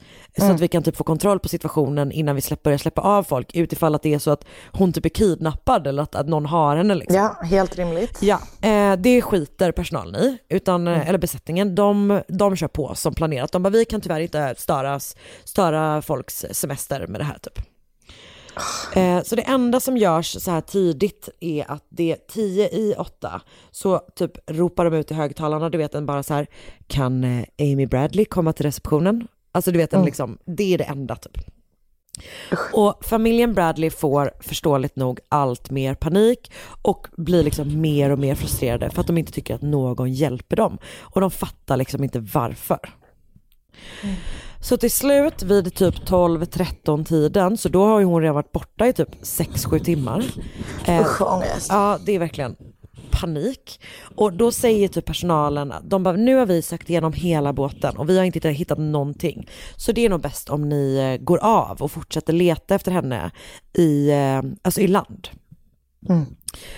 Och eh, de är så här, familjen Bradley försöker också få dem att här, sätta upp typ information om att Amy är borta. Ehm, att hon har försvunnit liksom runt om på båten. Men, men besättningen säger att så här, eh, nej det kommer vara för obehagligt typ för andra, andra som är med här. Så att vi vill, vi vill inte göra det liksom. Mm. Så till slut så säger, eller känner väl familjen att enda typ de kan göra är att gå av båten och tillbringa då en natt i Curaçao och eh, leta efter Amy. Ehm, jag tror att det är så att de som äger, eh, eller alltså kryssningsbolaget, eller vad det kan heta, rederiet kanske.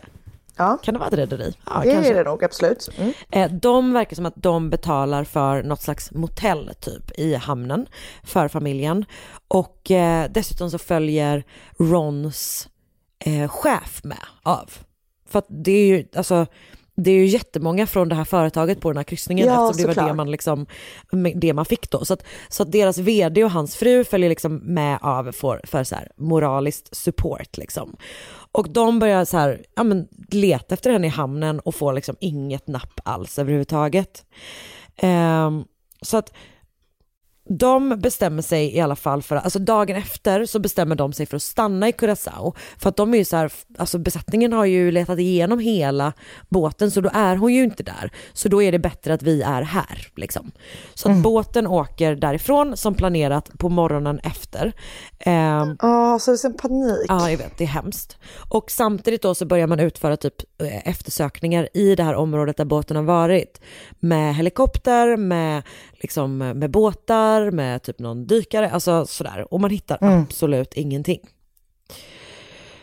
Men grejen är att Alltså, eftersom det här är på internationell, internationellt vatten så är det ju typ lite så svårt att avgöra vem är det som ska utreda, och vem har typ rätt att göra saker liksom.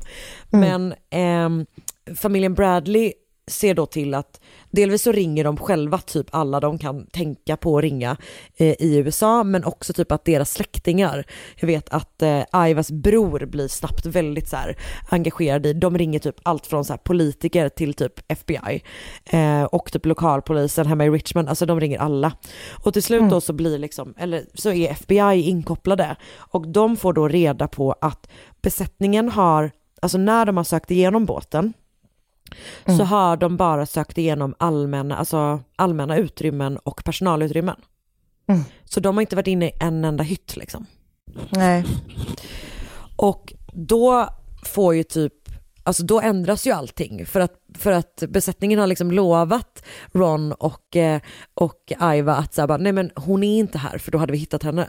Så då får de ju liksom så här, okej vi måste på den här båten igen typ. Så då så chartrar Rons företag typ ett, eh, privat, eh, ett privatflyg för dem som flyger dem till då eh, St. Martin där så att de kan gå på båten igen när den lägger till där liksom. Och då har de med sig FBI. Och även då liksom så är så här, det här rederiet är liksom, de är så jävla emot att hjälpa till känns det som. Och de tror då att, eller det de säger är att så här, eh, att hon måste ha hoppat. Hon måste ha hoppat själv. Liksom. Hon, det finns inte en chans att något annat kan ha hänt henne typ. Eh, det kom, alltså ingen kommer ingenstans och till slut då så tvingas familjen flyga hem till Richmond utan Amy. Och den jävla känslan, alltså jag kan inte ens föreställa Nej, alltså det är det, det är det läskigaste jag kan tänka mig. Ja, ja, det är verkligen just det här att bara nu får vi åka hem typ. Mm. Och de är, blir liksom super, super aktiva i sitt eget fall eller vad man ska säga. De Mm. sätter alltså igång en hotline som de bemannar 24 timmar om dygnet. Så att de har alltid någon som sitter och vaktar en telefon liksom. Och eh, de samlar också ihop en så belöning till de som kan ge information till för, alltså som rör, eh, rör Amys försvinnande typ. Och de är då övertygade om att hon inte är död utan tror att någon har tagit henne från båten. De menar att hon aldrig hade, alltså hon hade aldrig kunnat trilla över räcket för att Nej. räckena är alldeles för höga liksom. Och dessutom så menar de att hon så alltid höll sig borta från räcket för att hon var rädd för, rätt rädd för höjden liksom. Sen Mm. var ju hon säkert full. Jag har typ inte läst någonting om det, men jag tänker om hon ändå har festat hela, hela Säk- natten. Alltså hon var säkert påverkad, absolut. Men som sagt, Det tänker är, jag också. Ja, men det är ju höga räcken. Det känns inte som någonting man bara snubblar över typ. Nej. Och det de också säger då är att så här, om hon hade trillat i så hade hon kunnat simma till land. För att så här, det var så pass nära land och hon var dessutom en jättebra simmare. Sen vet man ju inte om någon trillar i och typ är full, alltså man blir rädd, man vet ju inte vad som händer liksom. Men, men båten verkar ha legat förtöjd ganska nära land typ. Så man tänker att det, att det borde, Det borde ha liksom. gått. Ja, Mm. exakt. Eller de är övertygade om att det hade gått sådär. Ja. Ehm, Alltså, jag tänker i och för sig, alltså, jag, jag tror också att det hade gått, men om man landar helt, fast de hittade ju för Ja. inte henne nedanför så att, jag vet. Nej, exakt. De hittar ju inte henne och de hittar henne inte heller liksom när de söker efter båten. Men å andra sidan, fattar hur mycket så här strömmar det om man måste landar, bli. ja, och jag tänker om man landar väldigt ofördelaktigt på vattnet Ja. så kan, är det, det är ju hårt också. Och Ja. är det här en väldigt hög färja som alla de här färgerna är, alltså man kan väl säkert bryta nacken i ett sånt fall. Alltså om man, jag vet inte. Ja, och jag vet inte vilken... Åk aldrig färja hörni, det är väl summan av kardemumman. Nej, men och jag vet inte vilken, eh, alltså vilken våning de var på heller liksom. Men jag antar att det var en bit upp för att det tänker jag att det Below är deck. liksom. Exakt. med, med balkong. Eh, nej men och sen så finns ju då så här, typ rederiet försöker kanske lyfta fram då även att så här, hon kanske valde att hoppa, alltså begå självmord typ. Men de menar då att så här, att det inte finns någonting som tyder på det för att hon då delvis hade det här jobbet, hon eh, hade skickat de här vykorten, hon hade köpt alla de här filmrullarna, alltså du vet så här, Ja, det, nej, det, finns det inget som tyder på det gjort. liksom. Eh, Okej, men så att de är liksom då tillbaka i Richmond och det här fallet blir så här, får utrymme på i hur många olika tv-program och sådär som helst. Du vet America's Most Wanted eller sådana Mm. efterlyst program och, och uh, Unsolved Mysteries, alltså jättemånga sådana och det kommer liksom få det löpande typ. Eh, du vet fram till att de så här, är med i, i Dr. Phil långt senare typ. Ehm, Älskar Dr. Phil. gör du verkligen det? Ja. Jag Och känner- hans fru Jill. Ja, inte hon en jävla kämpe alltså. Varje dag ut och dag in får hon sitta i den där studion. Bara för att kunna ta honom i handen när han går därifrån. ja, ja. Det är underbart. Eh, nej, jag hade men gjort så- samma sak. Men så, det hade du inte. det hade varit så uttråkad. Kul när Oscar är, när Oscar är i en rättegång. Jag sitter alltid front row när Oscar är i rättegång så tar jag honom i handen när vi går ut. Oscar, varför gör du? Sluta. Han vill inte ens hålla mig i handen privat på stan, så jag tror inte det hade gått i rätten. Det hade varit toppen. Kan vi, kan vi Ja. försöka Vi nästa gång? testar, vi Ja, testar, vi dyker upp någon vi. gång. Du, jag och Sigrid sätter oss front row. Det kommer bli asbra. Eh, nej men de, så de har ju, får jättemycket medieutrymme då. Och det är i kombination med att de har den här, eh, den här telefonnumret som man kan ringa när som helst liksom, gör Mm. då att de får in en del vittnesmål. Jag tror också att vissa vittnesmål kanske kommer från typ FBI's undersökningar och sådär. Men det verkar som att mycket kommer från att folk typ kontaktar dem. Okej, så jag tänkte att jag ska berätta lite grann om, om några sådana. Så att det finns vittnesmål, vittnesmål som säger att de har sett Amy och Yellow tillsammans strax innan sex. Då de så här ska gått in i en hiss tillsammans. Och 15 minuter senare så kommer Yellow tillbaka ensam. Och Brad säger också att den här Yellow då morgonen efter kommit fram till honom och var så här sorry about your sister man typ. Eh, trots att han menar att det vid det tillfället så var det bara familjen och typ båtens säkerhetspersonal som känt till försvinnandet. Eh, och han förhörs men typ han, han klarar ett lögndetektortest och har helt friats från misstankar. Okej. Jag tänker också att så här, han jobbade ändå på båten, så det är inte helt otroligt att typ någon Att i personalen har varit så här, den här tjejen du dansar med igår är borta typ. För att de Nej. skulle ha, ska ha dansat typ hela kvällen liksom. Mm. Men, men, eh, och det, det, em, familjen Bradley säger också att de på typ en så här, ett forum typ för den här ja, men för kryssningar har, finns det någon typ post där man varnar, när där en kvinna typ varnar för den här snubben typ. Eh, Mhm. Men det verkar inte, det finns liksom inga, inga så här eh, tydliga bevis, vilket också är varför jag inte använder hans eh, riktiga namn, inte för att jag tror att han skulle kanske påverka honom jättemycket, men jag tänker det är lika bra. Det är lika bra. Ehm, ja. Och sen är det också att andra ur personalen har då visat intresse för Amy under kryssningen. Som sagt så är det ju en person som vill ha med henne till en bar och försöker Mm. då genom hennes pappa att få med henne. Eh, men det är också så att de här fotograferna då, de tar ju massa bilder och sen sätter man upp dem. Du vet så här, så att man kan kolla typ och se vilka man vill köpa. Eh, och när de typ kollar på bilderna från den kvällen så är, är ganska många bilder på Amy borttagna. Alltså någon har plockat ner dem och fotografen. Det är säger- konstigt, ja. Ja, exakt. Och fot- fotografen säger liksom att han har satt upp dem. Eh, så det, det verkar som att någon har, har tagit dem helt enkelt. Mm. En taxichaufför säger att en kvinna som liknar Amy eh, frågat honom efter en telefonautomat i Curaçao strax efter att färjan har eh, liksom förtöjts. Och att hon har verkat rädd och eh, sprungit, har här, bara sprungit iväg liksom. Sen Okej. säger en annan taxichaufför att han såg Amy puttas in i en taxi av en oidentifierad man på lördagen efter sitt försvinnande vid färjeterminalen i San Juan. Alltså där Mhm. färjan skulle lägga tillbaka på den, eller lä, lägga, Kom, ja. alltså avslutas. Vad heter det? Ja. det är också att det jag kallar det för färja. Det låter så olyxigt. Men det är ju en färja. Det är ju det. Men de- Fartyg kan vi säga de för att som- inte kränka dem. Exakt, de som bygger, försöker bygga varumärke för kryssningar är inte nöjda. När du får PR-uppdrag och vill göra eh, samarbete med, eller jobba för, eh, göra PR-kampanj för, För kryssning. Rhapsody of the Sea. Ja, och vi Du måste- bara, er färja. Bara, nej, nej, nej! Cruise ship! Cruise ship och, eller typ, och sen måste vi ta bort alla avsnitt som handlar om båtar. eh, nej men så att han säger då att han har sett henne liksom när de har lagt till igen helt enkelt. Eh, och sen kommer det då löpande under tiden och framförallt då i samband med att så här, de får medieutrymme i så här, stora tv-program och sådär, så kommer det liksom komma eh, löpande rapporter från folk som säger sig ha sett Amy. Så först kommer en några månader senare, eh, så jag tr- jag tror att det är i slutet av 98, så blir de eh, kontaktade av en kanadensisk man som då ringer till familjens hotline och säger att här, han har sett en kvinna på en strand i Curaçao. En kvinna som han tror är Amy.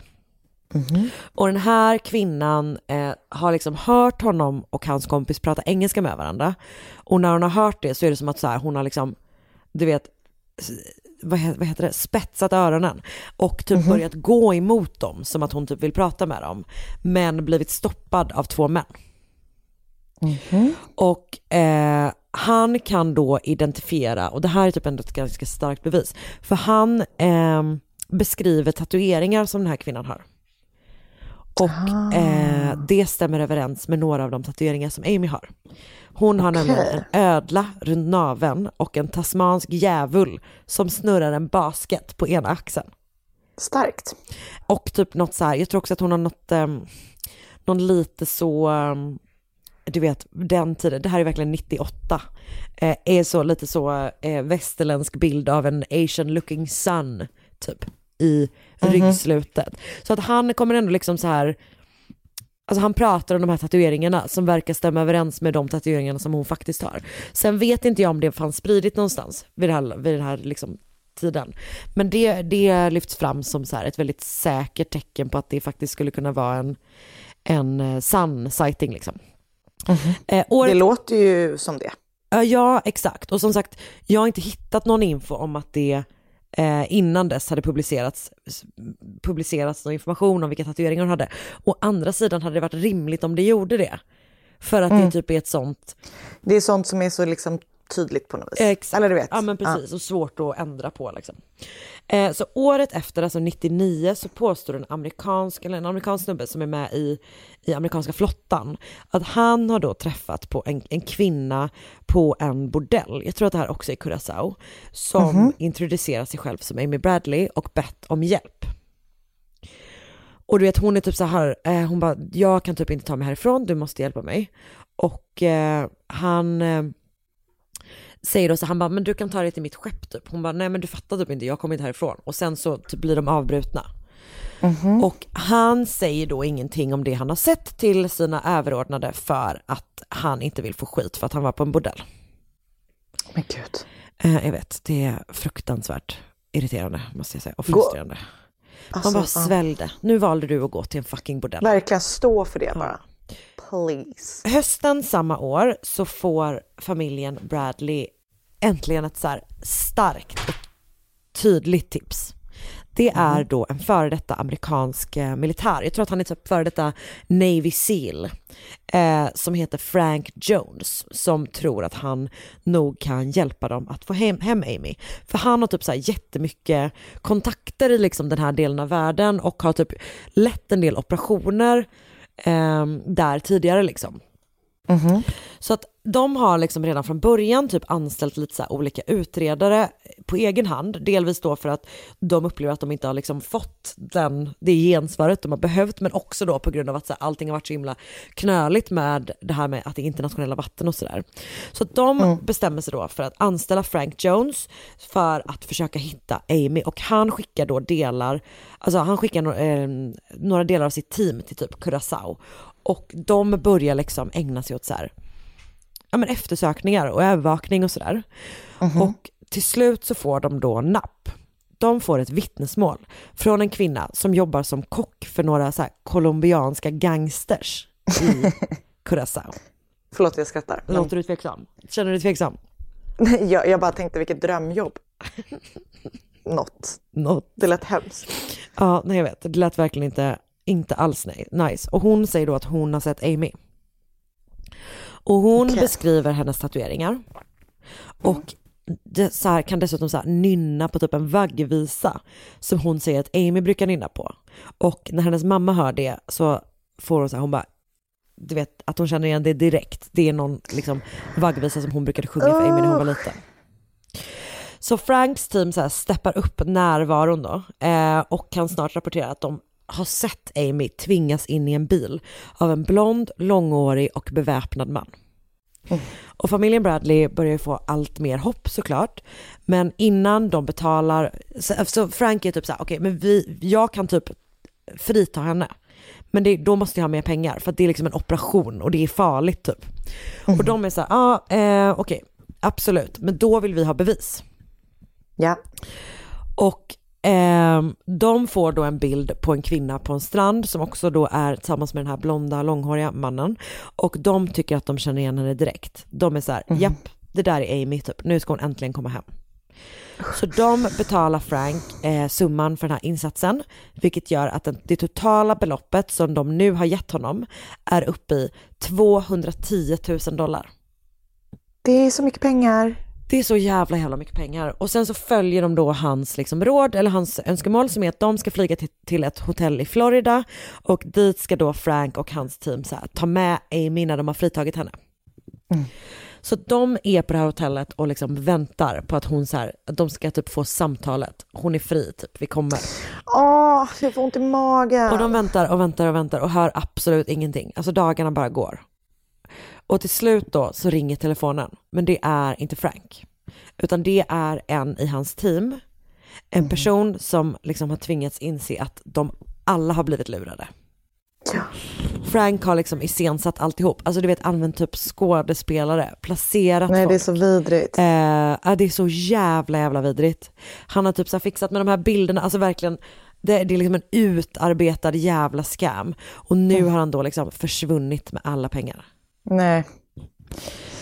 Hur kan, alltså förlåt. Hur fan kan man med? Alltså det Hur fan kan man med? Nej. Och vet du, jag tänker hela tiden på det så här. Fan, alltså folk som lurar folk på det där sättet. Det är som folk som håller på nu och försöker lura folk med vaccinet och sånt. Ja, Fuck eller de här off. jävla Alltså- coronaintyg, alltså ja, 100 procent.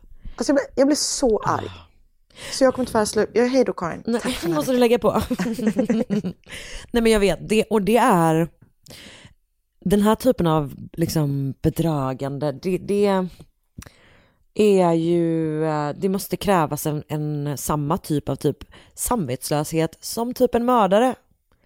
Alltså just det här totalt avsaknad. Det är en familj som, som letar efter sin dotter. Alltså det liksom är... Det är så vidrigt. Ja, det är så jävla jävla mörkt. Ah, Okej, så det är kört liksom och de har då lagt 210 000 dollar varav jag tror att det är typ 25 000 är från deras egna pengar och sen Mm. har de typ 180 000 i eh, en fond där de har samlat in pengar för att då kunna använda som belöning för att, ja du fattar. Mm. Så Det är så har han sorgligt. tömt liksom. 2005 så påstår en kvinna att hon har sett Amy på en offentlig toalett i ett köpcentrum i Barbados. Mhm. Och det är då att så här, hon har varit inne, eller varit inne på den här toaletten i ett bås liksom. När en kvinna har kommit in tillsammans med två män och de har varit så här hotfulla mot henne och sagt så här bara nu har vi den här dealen typ du måste göra det här, alltså du vet verkligen. Eh, Mm. Och hon har typ ver- verkat eh, ja, men jätterädd liksom.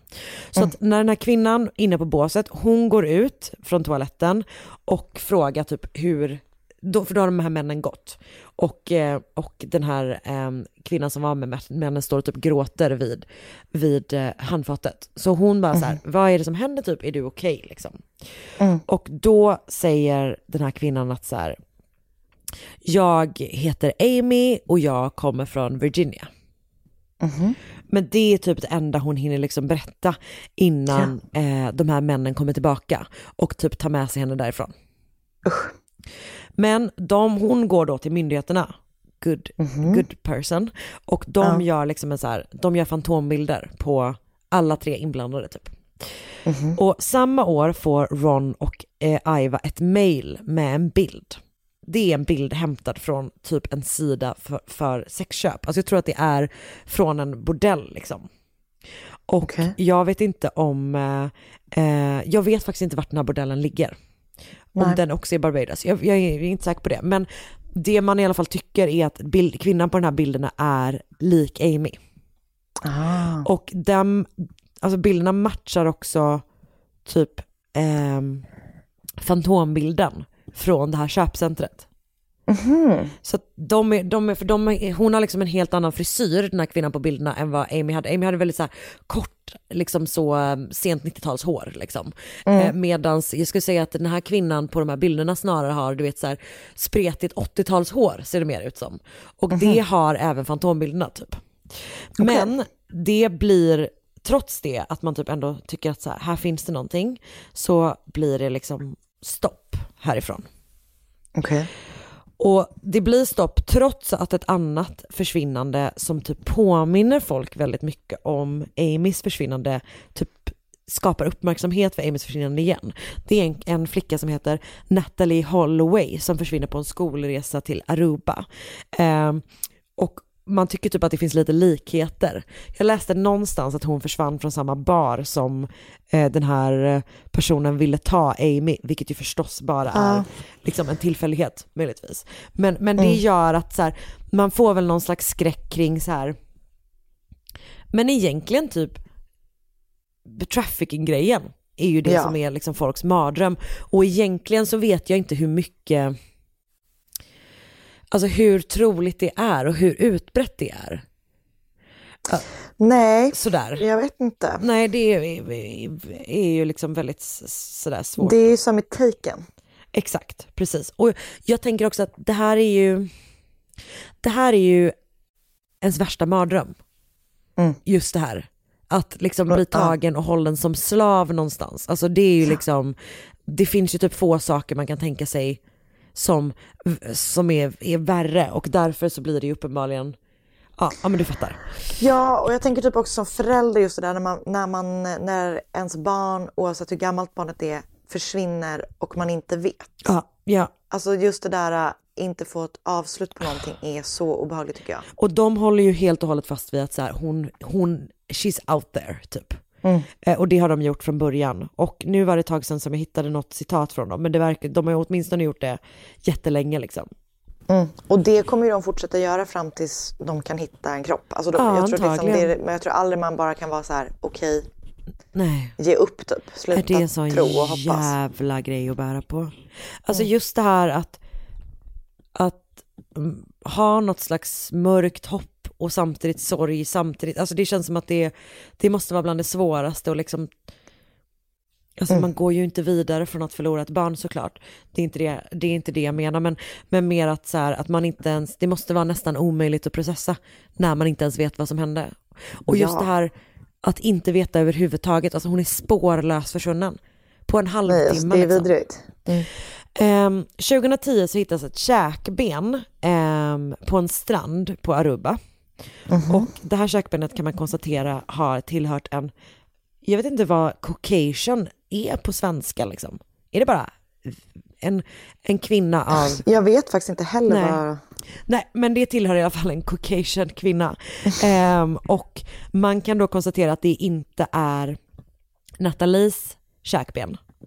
Alltså Nej. hon den andra kvinnan. Men det verkar som att man inte har testat det gentemot eh, mot de övriga. Eh, mot, eller mot Am- Amy eller övriga 15 ehm, liksom amerikanska eller liknande kvinnor som försvunnit under den här Alltså under liknande förutsättningar Nej, okej. under samma period. Så det är ganska många typ. Eh, Mm. Men det gjorde då återigen att det typ fick utrymme eh, på grund av det här käkbenet då. Mm. Så nu snart 23 år senare så vet man fortfarande ingenting om vad som hände Amy. Och den som har information som leder till att Amy kan komma hem igen får en belöning på 250 000 dollar insamlad av Bradley-familjen. Den som har information om var hon befinner sig eh, får 50 000 dollar. FBI erbjuder en belöning om 25 000 dollar för information som leder till att hon återfinns. Och det har också typ så här, tagits fram bilder för att visa hur hon kan tänka se ut idag. Och Mm. om Amy lever så är hon då 46 år gammal. Och de här eh, tatueringarna är, är som sagt då en tasmansk djävul på eh, vänstra axeln, en grön eh, lizard, ödla, Ödla. runt naveln, eh, ett vad de beskriver som Japanese primitive sun symbol eh, i liksom svanken och en, ett japa, eh, japanskt, någon slags japansk symbol på eh, hennes eh, högra ben. Okej. Eh, så det var liksom Amy Lynn Bradleys försvinnande. Det är så sorgligt. Alltså det är verkligen otroligt, otroligt, otroligt sorgligt. Ja, Det är fruktansvärt. Det är verkligen en mardröm. Mm. Också där som det inte borde kunna vara. Men det Nej. är ju just det här, förstår du typ att hon försvann klockan sex typ. Man vet inte exakt Ja. för att eh, nyckelkorten, eh, eller man vet inte när någon har lämnat hytten bara gått in. Så man kan, inte, man kan liksom inte se när hon har, när hon har gått därifrån. Eh, men bara två timmar senare så kan liksom vem som helst ha tagit med sig henne därifrån för att de tog ner bryggan och vem som helst Mm. kunde gå av. Det är så, det är så konstigt. Och det är så jävla frustrerande. Mm. Och eh, Bradley-familjen har, har, de stämde rederiet och jag vet inte riktigt vad som hände där men just på grund av att de ansåg att de inte hade liksom blivit tagna på allvar och att Nej. man hade velat typ sopa det under mattan för att inte typ få dåligt rykte liksom. Ja. Vilket också är en så jävla dålig strategi. Och det alltid händer ju innebär- så ofta. Ja, och det innebär alltid att de får typ mer dåligt rykte. Mm. Att man inte är säker som liksom resenär Mm. där för att om någonting skulle hända så gör de ingenting åt det typ. Nej. Okej, jag har läst en artikel i tre delar som är från 99, eh, som var väldigt bra, eh, publicerad av Style Weekly. Mhm. Eh, där är journalisten tyvärr inte namngiven för att typ länken är så jävla gammal. Mhm. Eh, sen har jag läst en på mysteriousuniverse.org med rubriken Cruise into Darkness av Brent Swanser. En artikel på Morbidology med rubriken Cruise into the Unknown av Emily Thompson. Du anar ett tema. Eh, missingleads.com gick på det lite mer rakare. American woman vanishes on cruise.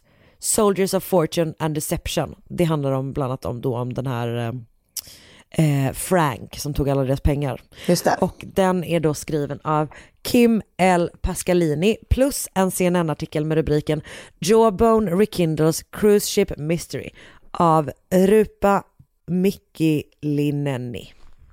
Mhm. Och det var det. Men har inte My Favorite Murder gjort ett avsnitt? Case file.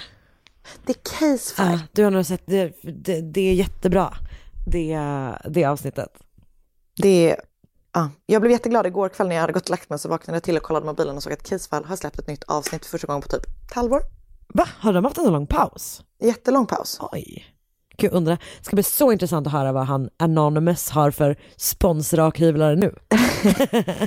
Do you ever feel the need to brush your teeth? Nej okej, de har visst inte haft så lång- De hade ett som de hade släppt 6 februari, men innan dess var det december.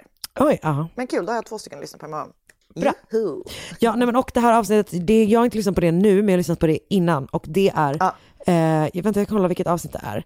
Eh, det är väldigt bra som jag som alla deras jävla avsnitt. Ja, för det är ju så otroligt omfattande. Men det, det här var jättebra också. Man behöver inte lyssna på det. Alltså ni kan lyssna på det här om och om, om igen. Avsnitt 59, vad var de på för avsnitt nu? 150 typ. Så det var ett tag sedan. Oj, nu satte du igång det. Så, så dåligt tyckte du att jag berättade att du drog igång Casefile. Nu kör vi det direkt efter. Exakt. Ehm, tack för att ni har lyssnat. Tack snälla för den här veckan. Det känns som det ett så långt avsnitt, Vi ses eller? på livesändning. Ja, det blev otroligt Oj jävlar vad långt det blev. Shit. underbart. Eh, hoppas ni gillar det. Just det, Eh, livesändning 26 februari klockan, vad sa vi, 18? 18, gå med i vår um, Facebookgrupp för att se det. Ja, det tycker jag. Morgon mot podcast. Eh, eh, vårt avsnitt kommer ut på Podplay en dag tidigare, det vill säga tisdagar. Eh, önska fall på Instagram, att Sandel Anna, att Karin Londre. Vi läser alla eh, tips, även om vi inte hinner svara på alla, så vet ni det. Jajamän. Okej, Hej då! hej då! Poddtips från Podplay. I podden Något Kaiko garanterar östgötarna Brutti och jag, Davva, dig en stor dos skratt. Där följer jag pladask för köttätandet igen. Man är lite som en jävla vampyr. Man har fått lite blodsmak och då måste man ha mer. Udda spaningar, fängslande anekdoter och en och annan arg rant. Jag måste ha mitt kaffe på morgonen för annars är jag ingen trevlig människa. Då är du ingen trevlig människa, punkt. Något Kaiko, hör du på Podplay. Därför är gardinerna.